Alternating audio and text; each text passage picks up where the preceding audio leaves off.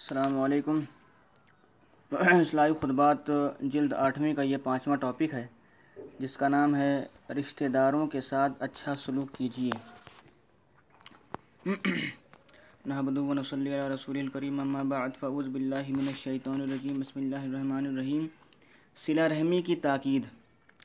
حضرت ابو حرار رضی اللہ عنہ فرماتے ہیں کہ نبی کریم صلی اللہ علیہ وسلم نے ارشاد فرمایا، جب اللہ تبارک و تعالی نے مخلوق کو پیدا فرمایا تو اس سے فراغت کے بعد قرابت داری اور رشتہ داری کھڑی ہو گئی۔ دوسری روایت میں آتا ہے کہ اللہ تعالیٰ کے عرش عرش کا پایا پکڑ کر کھڑی ہو گئی۔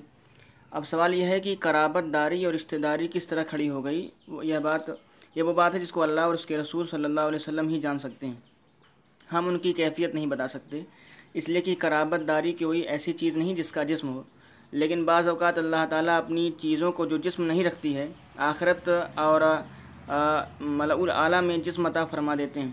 بہرحال وہ رشتہ داری کھڑی ہو گئی اور عرض کیا، یا رسول اللہ، یہ ایسی جگہ ہے جہاں پر میں اپنے حق کے پامال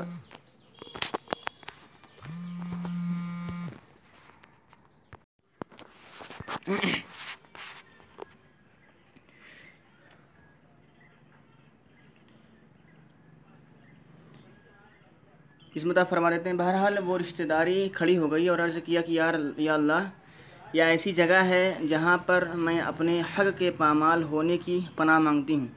یعنی دنیا میں لوگ میری حقوق کو پامال کریں گے۔ اس سے میں پناہ چاہتی ہوں کہ میرے کی کوئی میری حق کو پامال نہ کرے۔ جواب میں اللہ تعالیٰ نے فرمایا کہ کیا تم اس بات پر راضی نہیں ہو کہ میں یہ اعلان کر دوں کہ جو شخص تمہارے حقوق کو ضائع کرے گا تو میں اس کو سزا دوں گا اور اس کے حقوق کو ادا نہیں کروں گا۔ جواب میں رشتہ داری نے کہا کہ اللہ میں اس پر راضی ہوں۔ اللہ تعالیٰ نے فرمایا کہ میں تمہیں یہ مقام اور درجہ دیتا ہوں اور یہ اعلان کرتا ہوں کہ جو شخص رشتہ داری کے حقوق کا خیال رکھے گا اور رشتہ داریوں کے ساتھ اچھا سلوک کرے گا تو میں بھی اس کے ساتھ اچھا سلوک کروں گا۔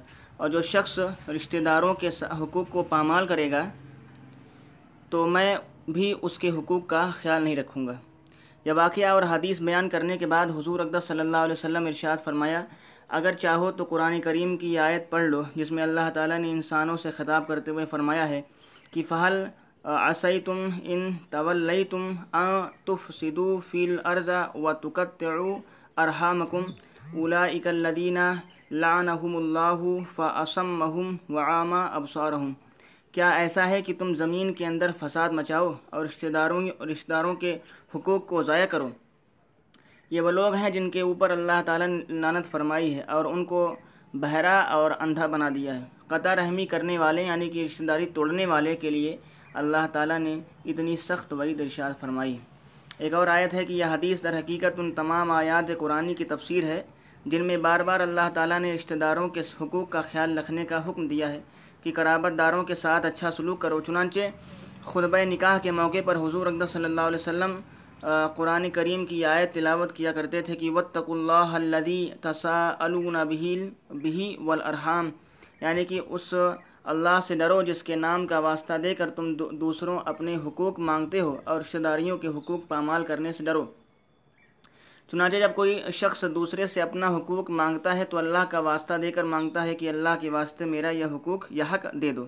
اور اس بات سے ڈرو کہ کہیں ایسا نہ ہو کہ تمہاری طرف سے کسی رشتہ داروں کی حق تلفی ہو جائے اور اس کے نتیجے میں اللہ تعالیٰ آخرت میں تمہیں عذاب دے۔ قرآن کریم اور حضور اقدس صلی اللہ علیہ وسلم کی حدیث رشتہ داروں کے حقوق صحیح طور پر ادا کرنے کے لیے بیان، کرنے کے بیان سے اور اس کی تائید سے بھری ہوئی ہے۔ شریعت حقوق کی ادائیگی کا نام ہے۔ بات دراصل یہ ہے کہ شریعت حقوق کی ادائیگی کا دوسرا نام ہے۔ شریعت میں اللہ کا حق ادا کرنا ہے یا اللہ کے بندوں کا حق ادا کرنا ہے۔ پھر اللہ کے بندوں میں بھی مختلف لوگوں کے مختلف حقوق ہیں۔ مثلا والدین کے حقوق ہیں، اولاد کے حقوق ہیں، بیوی کے حقوق، شوہر کے حقوق، رشتہ داروں کے حقوق، پڑوسیوں کے حقوق، ہم سفروں کے ہم سفروں کے حقوق جو ہم ہمارے ساتھ سفر کرتے ہیں، اس طرح پوری شریعت حقوق سے عبادت ہے، عبارت ہے۔ ان حقوق میں سے کسی ایک کا بھی حق ادائیگی سے رہ جائے تو شریعت پر عمل ناقص ہے۔ اور اس کا دین ناقص ہے۔ اگر کسی نے اللہ تعالیٰ کا حق ادا کر دیا، لیکن اللہ کے بندوں کا حق ادا نہ کیا، تو دین کامل نہ ہوا اور دین پر عمل ادھورا رہ گیا۔ ان میں سے خاص طور پر اللہ تعالیٰ نے رشتہ داروں کے حقوق بھی رکھے ہیں۔ تمام انسان آپس میں رشتہ دار ہیں۔ یوں اگر دیکھا جائے تو سارے ابن آدم اور سارے انسان آپس میں رشتہ دار ہیں۔ جیسا کہ حضور اقدہ صلی اللہ علیہ وسلم نے حدیث میں بھی اس کا ذکر فرمایا ہے، کیونکہ ان تمام انسانوں کے باپ ایک ہیں یعنی حضرت آدم علیہ السلام جن سے ہم سب پیدا ہوئے، بعد میں آگے چل کر شاخیں ہوتی چلی گئیں، خاندان اور قبیلے تقسیم ہوتے چلے گئے۔ کوئی کہیں جا کر آباد ہوا، کوئی کہیں جا کر آباد ہوا، اور دوسرے کے رشتہ داریوں، رشتہ داریاں ہو گئیں، جس کی وجہ سے آپس میں ایک دوسرے کو رشتہ دار نہیں سمجھتے، ورنہ حقیقت میں تو سارے انسان ایک دوسرے کے قرابت اور رشتہ دار ہیں۔ البتہ کسی کی رشتہ داری قریب ہے، قریب کی ہے اور کسی کی رشتہ داری دور کی ہے، لیکن رشتہ داری ضرور ہے۔ حقوق کی ادائیگی سکون کا ذریعہ ہے۔ جو قریب ترین رشتہ دار ہوں ہوتے ہیں، جن کو عرف عام میں رشتہ دار سمجھا جاتا ہے، جیسے کہ بھائی، بہن، چچا، تایا، بیوی، شوہر، خالہ، ماموں، باپ اور ماں۔ ان رشتہ داروں کے کچھ خاص حقوق اللہ تعالیٰ نے مقرر فرما دیے ہیں۔ اور ان حقوق کی ایک بڑی وجہ یہ بھی ہے کہ اگر ان رشتہ داروں کے حقوق صحیح طور پر ادا کیے جائیں، تو اس کے نتیجے میں زندگی پر امن اور پرسکون ہو جاتی ہے۔ یا لڑائی اور جھگڑے یا نفرتیں اور عادتیں یا مقدمہ بازیاں یا سب ان حقوق کو پامال کرنے کا نتیجہ ہوتی ہیں۔ اگر ہر مسلمان، ہر شخص اپنے اپنے رشتہ داروں کے حقوق ادا کرے تو پھر کبھی کوئی جھگڑا اور کوئی لڑائی نہ ہو۔ کبھی مقدمہ بازی کی نوبت نہ آئے، اس لیے کہ اللہ تعالیٰ نے خاص طور پر یہ حکم دیا ہے کہ اگر تم ان حقوق کو ادا کرو گے تو تمہاری زندگی پرسکون ہوگی۔ خاندان کسی بھی معاشرے کی بنیاد ہوتی ہے۔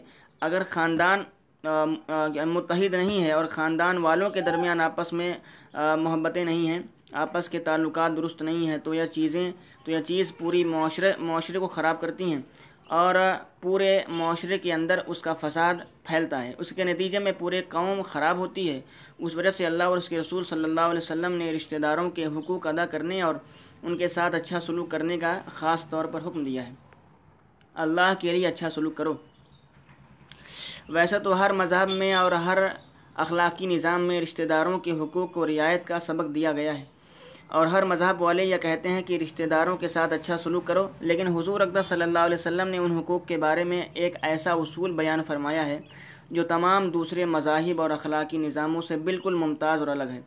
اگر وہ اصول ہمارے دلوں میں بیٹھ جائے تو پھر کبھی بھی رشتے داروں کے حقوق کی خلاف ورزی نہ ہو اور ان کے ساتھ کبھی بھی بدسلوکی نہ ہو۔ بدسلوکی نہ کریں۔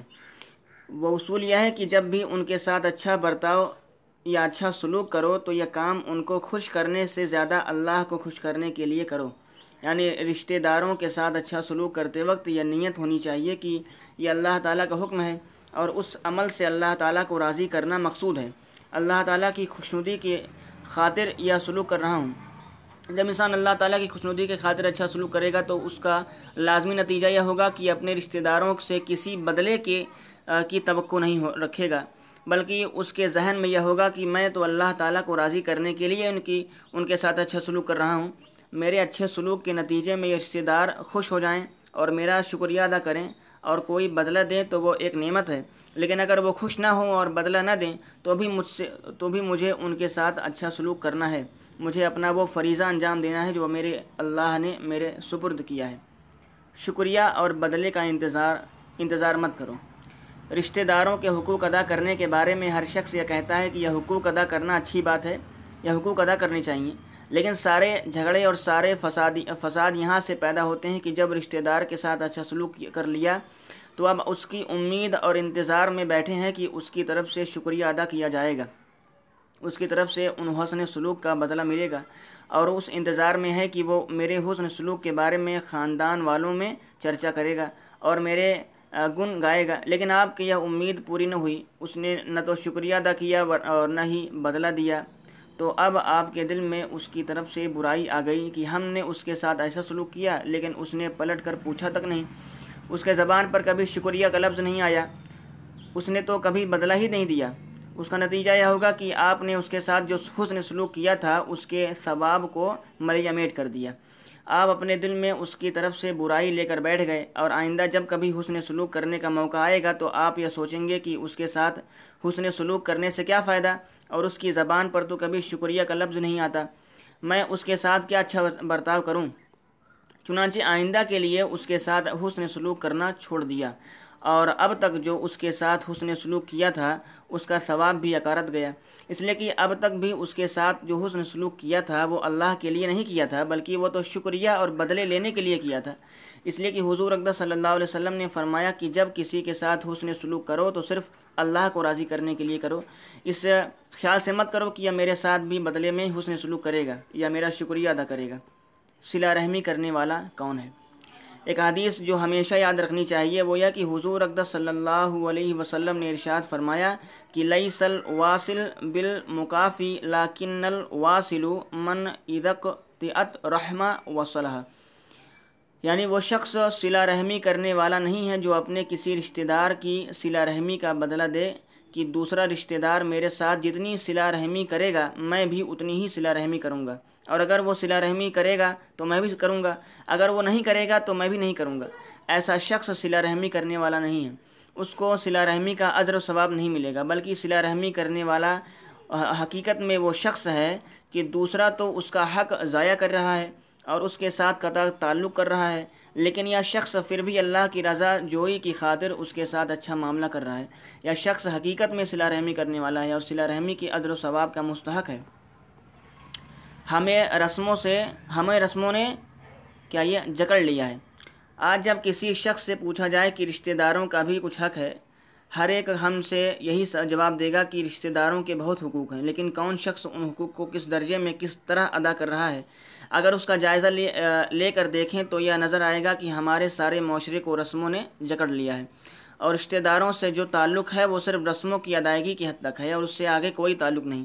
مثلا اگر کسی کے گھر شادی بیاہ ہے تو اس موقع پر اس کو کوئی تحفہ دینے کو دل نہیں چاہ رہا ہے یا دینے کی طاقت نہیں ہے تو اب یہ سوچ رہا ہے کہ اگر تقریب میں خالی ہاتھ چلے گئے تو برا معلوم ہوگا۔ چنانچہ اب بادل، اب یہ، بادل ناخواستہ اس خیال سے تحفہ دیا جا رہا ہے کہ اگر نہ دیا تو ناک کٹ جائے گی۔ اور خاندان والے کیا کہیں گے کہ اور جس کے یہاں شادی ہو رہی ہے وہ کیا کہے گا کہ ہم نے تو اس کی شادی میں یہ تحفہ دیا تھا اور اس نے ہمیں کچھ نہ دیا۔ چنانچہ یہ تحفہ دل کی محبت سے نہیں دیا جا رہا ہے، بلکہ رسم پوری کرنے کے لیے نام نام و نمود کے لیے دیا جا رہا ہے، جس کا نتیجہ یہ ہوا کہ اس تحفے دینے کا ثواب تو ملا نہیں، بلکہ بنام و نمود کی نیت کی وجہ سے الٹا گناہ ہو گیا۔ تقریبات میں نیوتا دینا حرام ہے۔ ایک رسم جو ہمارے معاشرے میں پھیلی ہوئی ہے، کسی علاقے میں کم اور کسی علاقے میں زیادہ ہے، وہ نئے نیوتا کی رسم ہے۔ تقریبات میں لینے دینے کے رسم کو نیوتا کہا جاتا ہے۔ ہر ایک کو یہ یاد ہوتا ہے کہ فلاں شخص نے ہماری تقریب کے موقع پر کتنی پیسے دیے تھے اور میں کتنے دے رہا ہوں۔ بعض علاقوں میں تو تقریبات کے موقع پر باقاعدہ فرصت تیار فہرست تیار کی جاتی ہے کہ فلاں شخص نے اتنے پیسے دیے تھے، فلاں شخص نے اتنے پیسے دیے تھے۔ پھر اس فہرست کو محفوظ رکھا جاتا ہے اور پھر جس شخص نے پیسے دیے ہیں، اس کے گھر جب کوئی شادی بیاہ کی تقریب ہوگی تو اب یہ ضروری ہے کہ جتنے پیسے اس نے دیے تھے، اتنے پیسے اس کی تقریب میں دینا لازم اور ضروری ہے۔ چاہے قرض لے کر دیا یا اپنا اور اپنے بچوں کا پیٹ کاٹ کر دیا، یا چوری اور ڈاکہ ڈال کر دیا، لیکن دینا ضروری ہے۔ اگر نہیں دے گا تو یہ اس معاشرے کا بدترین مجرم کہلائے گا۔ اسے نیوتا کہا جاتا ہے۔ دیکھیں، اس میں یہ پیسہ صرف اس لیے دیا جا رہا ہے کہ میرے گھر میں جب تقریب کا موقع آئے گا تو بھی تو بھی دے گا۔ لیکن لہٰذا بدلے کے خیال سے جو پیسہ دیا جا رہا ہے وہ حرام یا حرام قطعی ہے۔ قرآن کریم نے اس کے لیے رب کیا یہ؟ ربا، ربوا کا لفظ استعمال فرمایا ہے۔ چنانچہ کہ وما عطی تم من ربون لطر بو فی اموال الناسی فلا یربو عند اللہ وما عطی تم من زکاتی تریدون وجہ اللہ فلائی کا حم المضعفون۔ تم لوگوں کو نیوتا کے طور پر نیوتا کے طور پر کو جو کچھ ہدیہ یا تحفہ دیتے ہو، لیکن اس خیال سے دیا کہ وہ میرے تقریب پر یا تو اتنا ہی دے گا یا اس سے زیادہ دے گا، تاکہ اس سے مال کے اندر اضافہ ہو۔ تو یاد رکھو کہ اللہ کے نزدیک اس میں کوئی اضافہ نہیں ہوگا۔ اور جو زکوٰۃ یا صدقہ تم اللہ کی رضا مندی کی نیت سے دیتے ہو، تو اللہ تعالیٰ ایسے لوگوں کے مال میں چند و چند اضافہ فرماتے ہیں۔ تحفہ کس مقصد کے تحت دیا جائے؟ لہٰذا اگر کسی شخص کے دل میں خیال آیا کہ میرے ایک عزیز کے یہاں خوشی کا موقع ہے، میرا دل چاہتا ہے کہ میں اس کو کسی ہدیہ پیش کروں اور اس کے خوشی کے اندر میں میں بھی شریک ہو جاؤں۔ اور یہ ہدیہ دینے سے بدلے اور نام و نمود اور دکھاوا پیش نظر نہیں ہے، بلکہ یہ اپنی رشتہ داری کا حق ادا کرنا ہے۔ اور اللہ کو راضی کرنا ہے تو اس صورت میں تحفہ دینا اور پیسہ دینا اجر و ثواب کا باعث ہوگا۔ اور یہ تحفہ اور پیسے صلہ رحمی میں لکھے جائیں گے۔ بشرطے کی ہدیہ دینے سے اللہ کو راضی کرنا مقصود ہو۔ مقصد جانچنے کا طریقہ۔ اس کی پہچان کیا ہے کہ ہدیہ دینے سے اللہ کو راضی کرنا مقصود ہے یا بدلہ لینا مقصود ہے؟ اس کی پہچان یہ ہے کہ اگر ہدیہ دینے کے بعد اس بات کا انتظار لگا ہوا ہے کہ سامنے والا شخص اس کا شکریہ ادا کرے اور کم از کم پلٹ کر اتنا تو کہہ دے کہ آپ کا بہت بہت شکریہ، تو اس بات کا انتظار ہے کہ جب میرے گھر کوئی تقریب ہوگی تو یا تقریب کے موقع کوئی ہدیہ تحفہ پیش کرے گا۔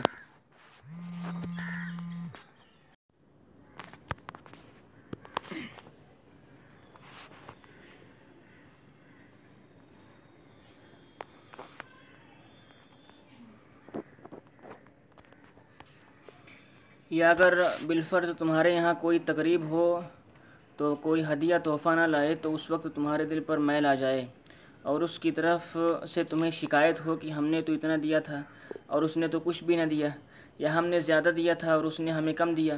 یہ سب اس بات کی علامت ہے کہ اس دینے میں اللہ تعالیٰ کی خوشنودی مقصد نہیں تھی۔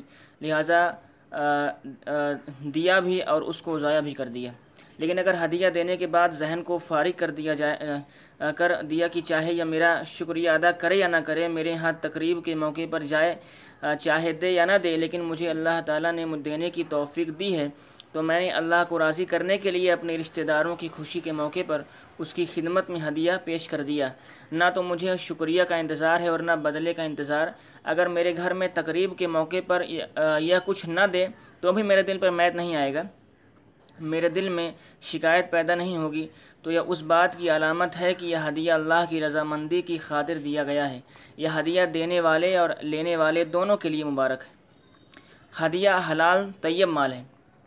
میرے والد ماجد حضرت مولانا مفتی محمد شفیع صاحب رحمۃ اللہ علیہ فرمایا کرتے تھے کہ کسی مسلمان کا وہ ہدیہ جو خوشی، دلی اور محبت سے دیا گیا ہو، نام و نمود کے لیے نہ دیا گیا ہو۔ وہ ہدیہ کائنات میں سب سے زیادہ حلال و طیب مال ہے۔ اس لیے کہ جو پیسہ تم نے خود کمایا ہے، اس میں اس بات کا امکان ہے کہ کہیں اس مال کے کمانے میں کہ تم سے کوئی زیادتی نہ ہو گئی ہو یا کوئی کوتاہی ہو گئی ہو، جس کے نتیجے میں اس کے حلال طیب ہونے میں کمی رہ گئی ہو۔ لیکن اگر ایک مسلمان تمہارے پاس اخلاص و محبت کے ساتھ اور محض اللہ کی خاطر کوئی ہدیہ لے آیا ہے، اس کے حلال ہونے میں کوئی شک نہیں ہے۔ چنانچہ حضرت والد صاحب رحمۃ اللہ علیہ کی بہت قدر فرمایا کرتے تھے۔ اسی وجہ سے حضرت تھانوی رحمۃ اللہ علیہ کے یہاں ہدیہ دینے کے اصول مقرر تھے اور ہدیہ کی آپ بہت قدر فرمایا کرتے تھے اور باقاعدہ اہتمام کر کے اس کو اپنی کسی مصرف میں خرچ کرنے کی کوشش کرتے تھے کہ یہ مسلمان کا حلال طیب مال ہے جو اس نے اللہ کی خاطر دیا ہے۔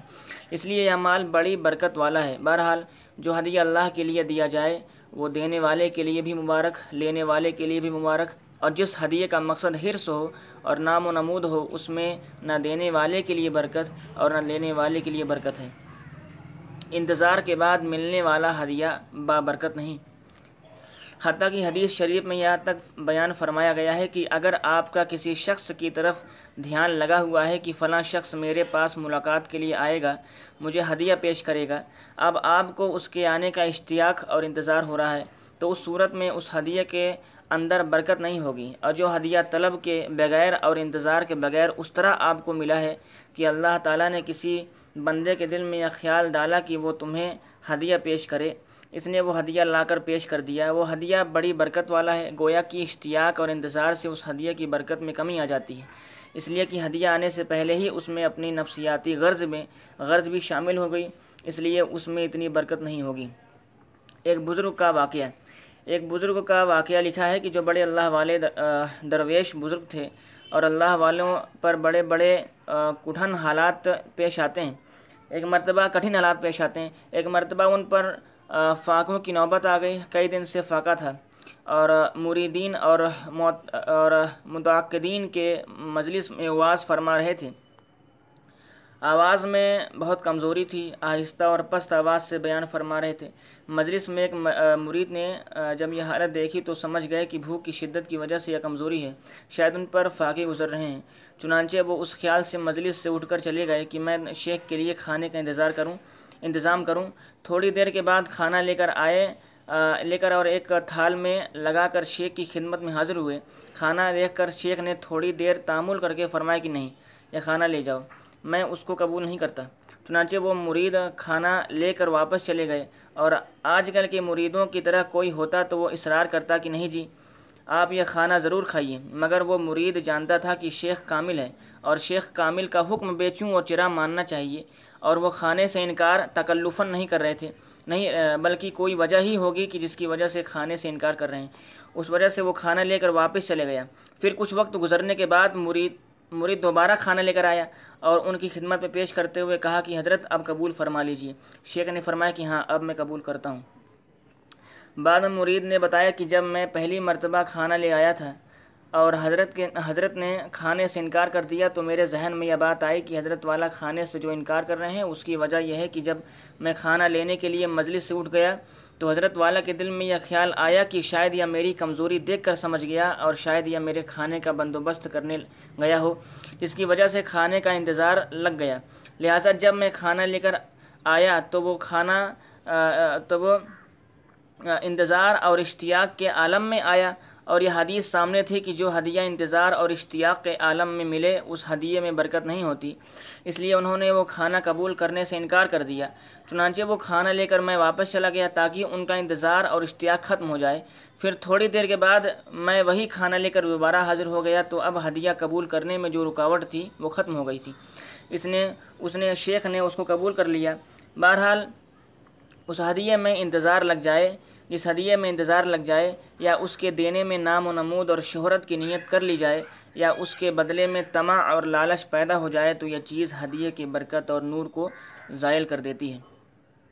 ہدیہ دو محبت، ہدیہ دو محبت بڑھاؤ۔ حدیث شریف میں حضور اقدس صلی اللہ علیہ وسلم نے ارشاد فرمایا کہ تحادو و تحابو، ایک دوسروں کو ہدیہ دیا کرو تو تمہارے درمیان آپس میں محبت پیدا ہو۔ لیکن یہ محبت اس وقت پیدا ہوگی جب اللہ کو راضی کرنے کے لیے ہدیہ دیا جا رہا ہو۔ قرابت داری کا حق ادا کرنے کے لیے، اپنی آخرت سنوارنے کے لیے اور اللہ کے سامنے سرخرو ہونے کے لیے وہ ہدیہ دیا جا رہا ہو۔ لیکن آج کل، آج ہم لوگ ان مقاصد کے لیے ہدیہ نہیں دیتے۔ چنانچہ شادیوں کے موقع پر دیکھ لیں کہ کس نیت سے تحفہ دیا جا رہا ہے۔ صرف رسم پوری کرنے کے لیے تحفہ دیں گے، لیکن رسم کے علاوہ کبھی کوئی تحفہ کسی رشتہ دار کو دینے کی توفیق نہیں ہوتی۔ چنانچہ بعض اوقات مردوں کے مردوں کے دل میں خیال بھی آتا ہے کہ فلاں عزیز کو فلاں تحفہ دے دیں، تو اکثر خواتین اپنے شوہر کو یہ کہہ کر روک دیتی ہیں کہ اس وقت تحفہ دینے سے کیا فائدہ ان کے ہاں فلاں تقریب ہونے والی ہے، اس موقع پر تحفہ پیش کریں گے تو ذرا نام بھی ہو جائے گا اور اس وقت اپنا بوجھ بھی اتر جائے گا۔ اس وقت دینے کا کیا فائدہ حالانکہ سارا فائدہ تو اس وقت دینے میں ہے۔ اس لیے کہ جس وقت دل میں کسی تصنع اور تکلف اور بناوٹ کے بغیر محض اللہ کی خاطر اپنے کسی عزیز یا دوست کو خوش کرنے کے لیے تحفہ دینے کا دائیہ پیدا ہو، بس تحفہ دینے کا وہی صحیح موقع ہے۔ اسی وقت تحفہ اور ہدیہ دے دو۔ نیکی کے تقاضے پر جلد عمل کر لو۔ بزرگوں نے فرمایا کہ جب دل میں کسی نیک کام کرنے کا شوق اور جذبہ پیدا ہو کہ فلاں نیک کام کر لوں تو اس نیک کام کو جتنا جلدی ہو سکے کر لو۔ اس کام کو ٹالو نہیں، آئندہ کے لیے اس کو مؤخر اور ملتوی نہ کرو۔ اس لیے کہ نیک کام کرنے کا یہ شوق جس اخلاص اور جذبے کے ساتھ پیدا ہوا ہے، خدا جانے وہ شوق کل کو باقی رہے نہ رہے۔ کل کو حالات سازگار ہو نہ یا ہوں، کل کو موقع ملے یا نہ ملے، اس لیے کہ فوراً اس شوق پر عمل کر لو۔ نیکی کا تقاضا اللہ کا مہمان ہے۔ ہمارے حضرت مولانا مسیح اللہ خان صاحب رحمۃ اللہ علیہ فرمایا کرتے تھے کہ نیکی کا داعیہ اللہ تعالیٰ کا مہمان ہے اور صوفیہ کرام اس کو وارد کہتے ہیں۔ یہ وارد اللہ تعالیٰ کی طرف سے آنے والا مہمان ہے۔ اگر تم نے اس مہمان کی عزت و اکرام کیا تو یہ مہمان دوبارہ آئے گا اور بار بار آئے گا۔ اور اگر تم نے اس مہمان کو دھتکار دیا اور اس کا اکرام نہ کیا، مثلا دل میں نیک کام کرنے کا خیال پیدا ہوا، لیکن اس خیال کو یا سوچ کر جھڑک دیا کہ میاں چھوڑ دو بعد میں دیکھا جائے گا تو تم نے اللہ کے مہمان کی ناقدری کی ہے اور بے عزتی کی اس کا نتیجہ یہ ہوگا کہ وہ مہمان ناراض ہو جائے گا اور آنا چھوڑ دے گا۔ اور اگر تم نے اس خیال پر عمل کرتے ہوئے وہ نیک کام کر لیا تو اللہ تعالیٰ پھر دوبارہ اس مہمان کو تمہارے پاس بھیجیں گے اور وہ دائیا کسی اور موقع پر کوئی اور نیکی نیک کام تم سے کرا لے گا۔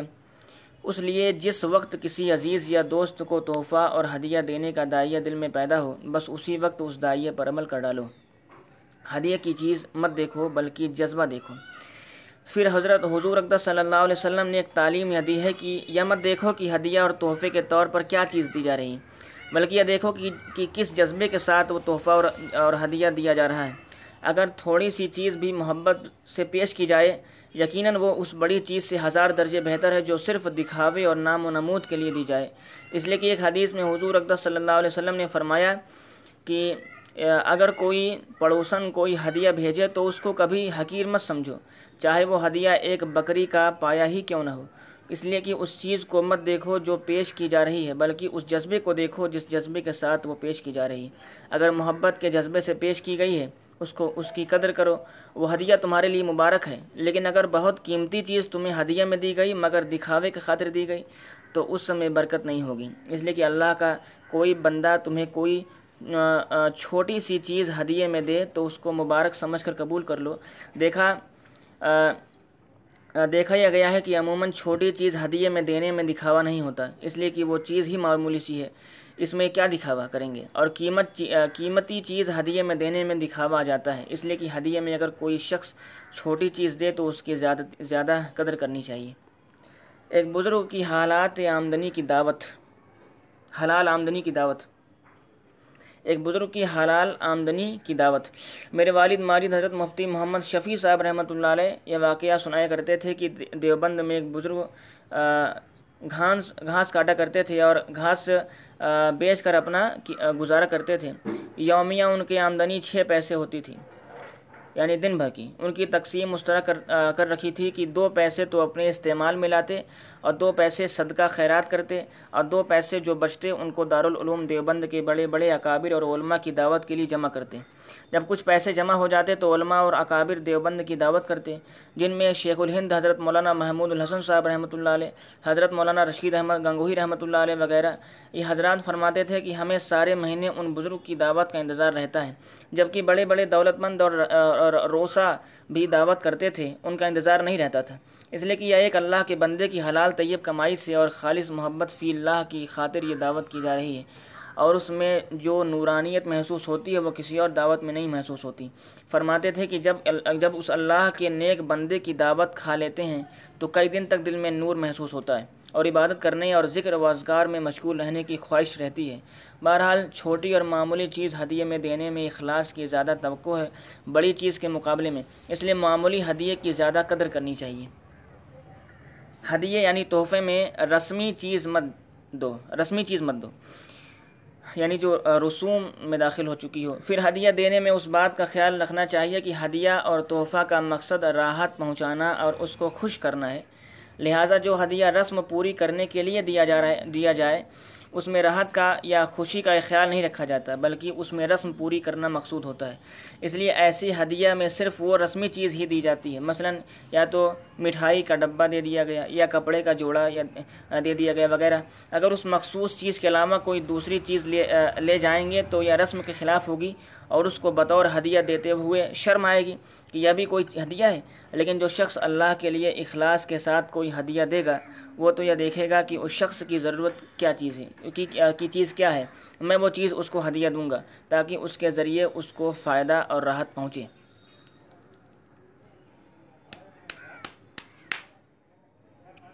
ایک بزرگ کے عجیب ہدایہ۔ ایک بزرگ گزرے ہیں، حضرت شاہ عبدالعزیز صاحب رحمۃ اللہ علیہ یا تبلیغی جماعت کے معروف حضرات میں سے ہیں۔ حضرت والد صاحب کا اللہ سرح سے بڑی محبت فرماتے اور بکثرت ان کے پاس آیا کرتے تھے۔ ہمیں یاد ہے کہ جب یہ بزرگ حضرت والد صاحب رحمۃ اللہ علیہ سے ملنے کے لیے دارالعلوم تشریف لاتے تو وہ ایسے عجیب و غریب چیز ہدیے میں لاتے کہ ہم نے ایسے ہدیے کہیں اور نہیں دیکھے۔ مثلا کبھی کاغذ کا ایک دستہ لے آئے اور حضرت والد صاحب کی خدمت میں پیش کر کے دیا۔ اب دیکھے کاغذ کا دستہ آج تک کسی نے ہدیہ میں پیش نہیں کیا۔ مگر وہ اللہ کے بندے جانتے تھے کہ حضرت مفتی محمد شفیع صاحب رحمۃ اللہ علیہ کا ہر وقت لکھنے کا کام ہوتا ہے یا کاغذ ان کے لیے کام آئے گا۔ اور لکھنے کا جو نیک کام کریں گے، اس میں میرا بھی حصہ لگ جائے گا اور مجھے بھی ثواب مل جائے گا۔ کبھی روش، روشنائی یعنی سیاہی کی دعوات لا کر حضرت والد صاحب رحمۃ اللہ علیہ خدمت میں پیش کر دیتے۔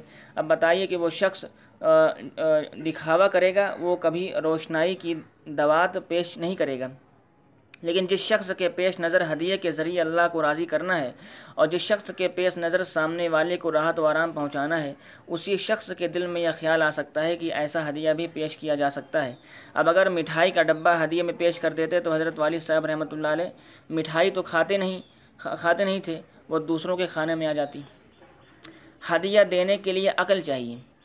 بہرحال ہدیہ اور تحفہ دینے کے لیے بھی عقل چاہیے اور یہ عقل بھی اللہ کی توفیق سے اور اللہ کی رضا جوئی اور اخلاص سے ملتی ہے۔ لیکن جہاں ہدیہ دینے کا مقصد ریا یعنی کہ دکھاوا اور نام و نمود ہو، وہاں یہ عقل کام نہیں آتی۔ وہاں تو انسان رسموں کے پیچھے پڑا رہتا ہے۔ وہ تو یہ سوچے گا کہ اگر میں ہدیہ میں روشنائی کی دوات لے جاؤں گا تو بڑے شرم کی معلوم ہوگی۔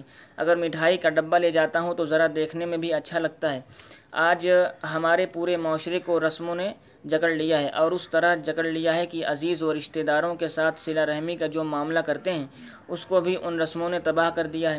چنانچہ ہدیہ اور تحفہ دینا بڑی اچھی چیز ہے اور حضور اقدس صلی اللہ علیہ وسلم کی تعلیم ہے، لیکن ہم نے اس کو رسموں کی جکڑ بند میں لا کر اس کا ثواب غارت کیا۔ اس کا نور بھی غارت کیا اور اس کی برکت بھی غارت کی اور الٹا اپنے ذمے گناہ لے لیا۔ خوب یاد رکھیے، یہ نیوتا وغیرہ حرام قطعی ہے۔ ہاں اگر کوئی شخص خوش دلی سے بدلے اور شکریہ کی توفیق کے بغیر اگر دے گا تو انشاءاللہ اس پر عذر و ثواب ملے گا۔ ہر کام اللہ کے لیے کرو۔ یا تو ہدیہ اور تحفے کی بات تھی۔ اس کے علاوہ بھی عزیز و رشتہ داروں کے حقوق ہیں۔ مثلا کسی کے دیکھ دکھ درد میں شریک ہو گئے، کسی کی ضرورت کے موقع پر اس کے کام آ گئے وغیرہ۔ اس میں بھی حضور اقدس صلی اللہ علیہ وسلم نے ہمیں یہ تعلیم دی ہے کہ جب کسی عزیز رشتہ دار کا کوئی کام کرو تو صرف اللہ کے لیے کرو۔ اور اس خیال سے مت کرو کہ یہ میرے گن گائے گا یا میرا شکریہ ادا کرے گا یا مجھے بدلہ دے گا۔ اس کا نتیجہ یہ ہوگا کہ اس کا کام بھی کر دو گے اور پھر بھی دنیا میں خوش، خوشی حاصل نہیں ہوگی۔ رشتہ دار بچوں، رشتہ دار کیا یہ؟ بچھو کے مانند ہمارے معاشرے کے غلط فکر کی وجہ سے عربی زبان میں ایک مثل مشہور ہے کہ العقارب کل عقارب اقارب کے معنی ہے رشتہ دار اور اقارب یعنی اقرب کی جمع ہے، اس کے معنی ہے بچھو۔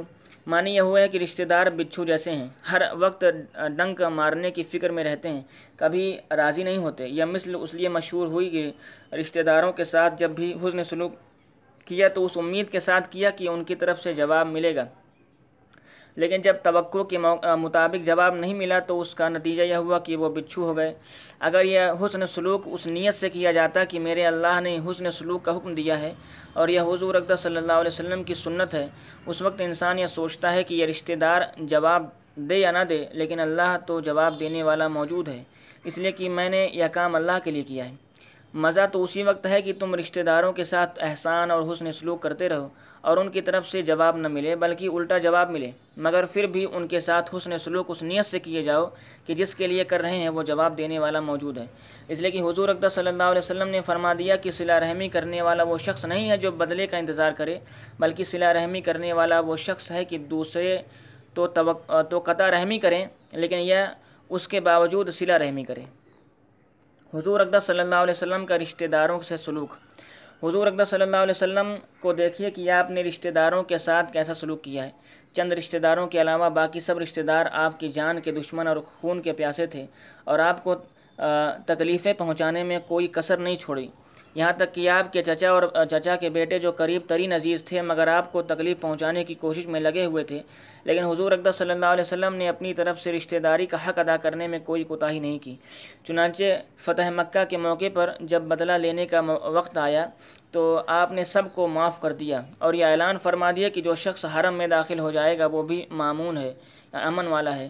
جو شخص ابو سفیان گھر میں داخل ہو جائے گا، وہ بھی معمون ہے اور کسی سے بدلہ نہیں لیا جائے گا اور نہ کسی سے توقع رکھی کہ وہ میرے حسن سلوک کا بدلہ دے گا۔ لہٰذا رشتہ داروں کے بدسلوکی پر حسن سلوک کرنا بھی سنت ہے اور اچھائی کے ساتھ بدلہ دینا بھی سنت ہے۔ مخلوق سے اچھی توقعات ختم کر دو۔ اس لیے کہ حکیم علمت حضرت مولانا محمد اشرف علی تھانوی رحمۃ اللہ علیہ نے مواعظ میں بڑی تجربے کی بات فرمائی ہے۔ فرمایا کہ دنیا میں راحت سے رہنے کا صرف ایک ہی نسخہ ہے، وہ یہ کہ مخلوق سے توقعات ختم کر دو۔ مثلا یہ توقع رکھنا کہ فلاں شخص میرے ساتھ اچھائی کرے گا، فلاں شخص میرے کام آئے گا، فلاں شخص میرے دیکھ و درد میں شریک ہوگا، یہ تمام توقعات ختم کر کے صرف ایک ذات یعنی اللہ جل شاہ سے توقع رکھو۔ اس لیے کہ مخلوقات سے توقع ختم کرنے کے بعد اگر ان کی طرف سے کوئی اچھائی ملے گی تو وہ خلاف توقع ملے گی، اس کے نتیجے میں خوشی بہت ہوگی۔ کیونکہ خلاف توقع ملی ہے اور اگر مخلوق کی طرف سے کوئی تکلیف پہنچے گی تو پھر رنج زیادہ نہیں ہوگا۔ اس لیے کہ اچھائی کی توقع تو تھی نہیں، تکلیف ہی کی توقع تھی۔ وہ تکلیف توقع کے مطابق ہی ملی، اس لیے صدمہ اور رنج زیادہ نہیں ہوگا۔ اس لیے کہ اچھائی کی توقع کے بعد تکلیف پہنچے تو صدمہ اور رنج بہت زیادہ ہوتا ہے۔ کہ توقع تو یہ تھی کہ وہ اور یہ ملا، لہٰذا توقع کے بغیر جو اچھائی مل رہی ہے وہ سب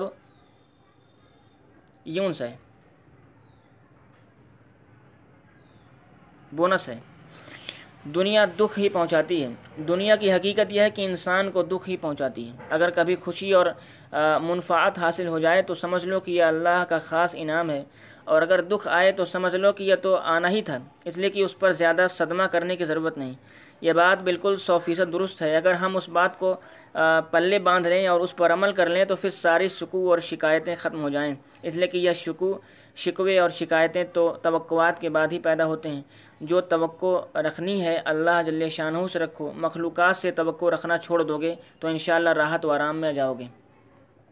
اللہ والوں کا حال، ہمارے بڑے یہ نسخہ بتا گئے اور میں نے آپ کے سامنے یہ نسخہ بتا دیا۔ اور آپ نے سن لیا، لیکن محض کہنے اور سننے سے بات نہیں بنتی ہے، بلکہ اس بات کو دل میں بٹھائے اور اس کی اس کی مشق کریں۔ بار بار اپنا جائزہ لیں کہ ہم نے دوسروں سے کون کون سی توقعات باندھ رکھی ہیں اور کیوں باندھ رکھی ہیں؟ اللہ سے توقعات کیوں نہیں باندھی؟ آپ نے اللہ والوں کو دیکھا ہوگا کہ وہ ہمیشہ خوش رہتے ہیں۔